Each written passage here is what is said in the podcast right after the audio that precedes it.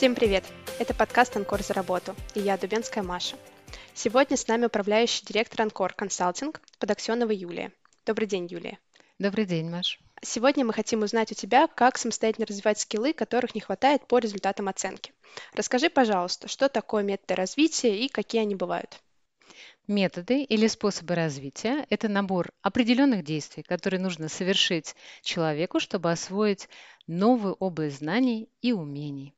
К методам развития относятся, например, чтение профессиональной литературы, обучение на семинарах, тренингах, вебинарах и онлайн-курсах, наставничество, менторинг, коучинг и многое-многое другое. А как правильно развивать эти навыки? Первый шаг, который необходимо сделать на пути к формированию навыка, это четко понять, что именно вы хотите развивать. Есть такое понятие компетенция. Компетенция – это знания, навыки и мотивация, выраженные в поведении. Это комплексная характеристика, которая может включать определенный набор знаний по теме и определенный набор умений. Если вы работаете в компании и у вас есть процедура оценки, вы ее прошли, вы получили определенные баллы, тогда вы точно понимаете, что именно вам необходимо развивать. Если такой возможности у вас не было, вы должны определить это самостоятельно. Например, вы считаете, что недостаточно хорошо умеете планировать свое рабочее время. Тогда вам нужно очень четко поставить себе цель развития. Например, я хочу научиться хорошо планировать свои рабочие задачи таким образом, чтобы укладываться в границы рабочего дня, используя при этом приложения и методы управления временем. Тогда у нас с вами получается очень четкая цель, которую мы можем достичь. Второй шаг. Подберите специальную литературу. Для этого изучите соответствующие сайты, запросите рекомендацию более опытных коллег и выберите себе одну, две, максимум три книги по изучаемой теме. Далее выберите себе вебинар, онлайн-курс, тренинг или семинар. Это зависит от того, как вы предпочитаете учиться.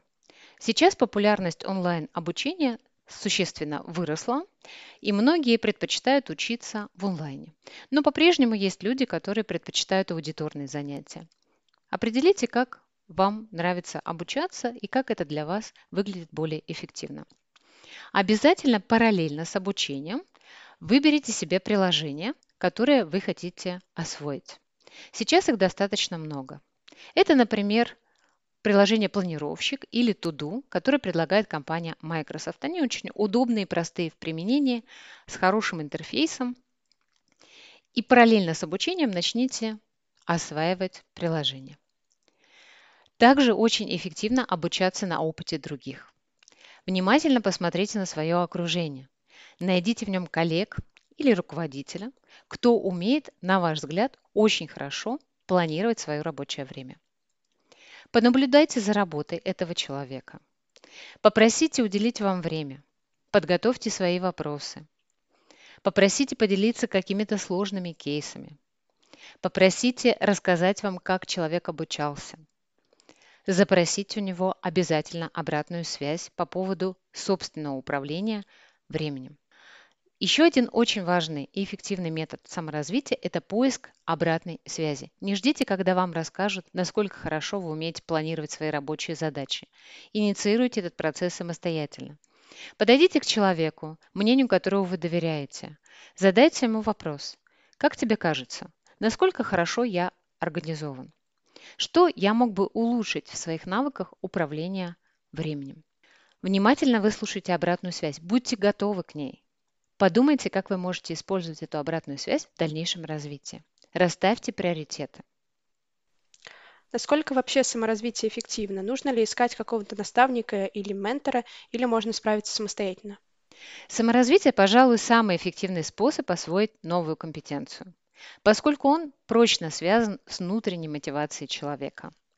Если вы очень хотите развиваться, очень хотите освоить какую-то область знаний и умений, которая пока вам недоступна, то саморазвитие – это, пожалуй, один из самых эффективных способов.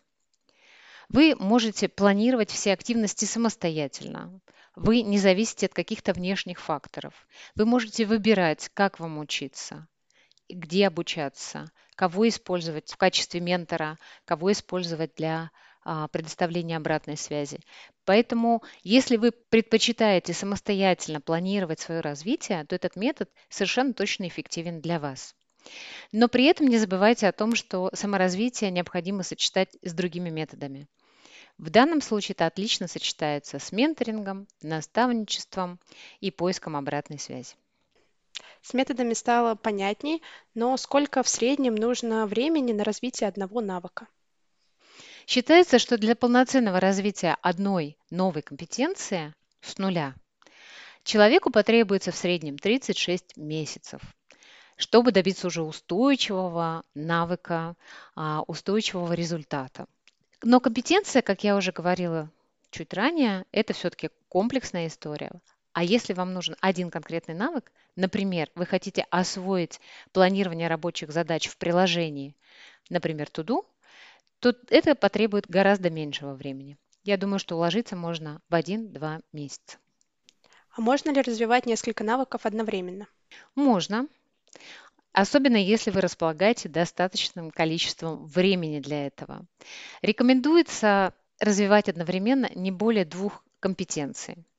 Но если вы обучаетесь достаточно быстро, у вас высокий темп и вы располагаете достаточным количеством времени, то можно замахнуться и на три.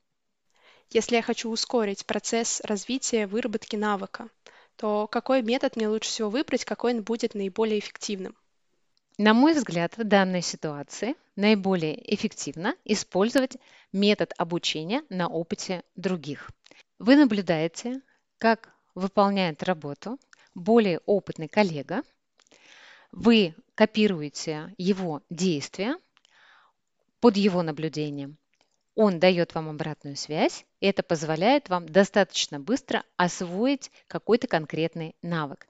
Если же говорить про освоение компетенции в целом и ее устойчивом а, развитии, то, конечно, потребуется довольно много времени, и действительно такого устойчивого результата вы достигнете не раньше, чем через год.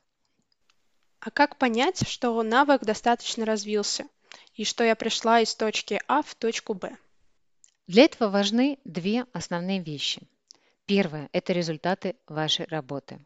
Если вы улучшили свои навыки, они обязательно должны отразиться на результатах. Если вы внимательно наблюдаете за тем, каких результатов вы достигаете, то вы можете очень четко понять, что вот сейчас вы стали это делать гораздо лучше. И вторая часть – это обратная связь. Обратная связь от вашего руководителя, обратная связь от ваших коллег или даже подчиненных. Если вы внимательны к обратной связи, вы также можете понять, что вы свою компетенцию значительно развили.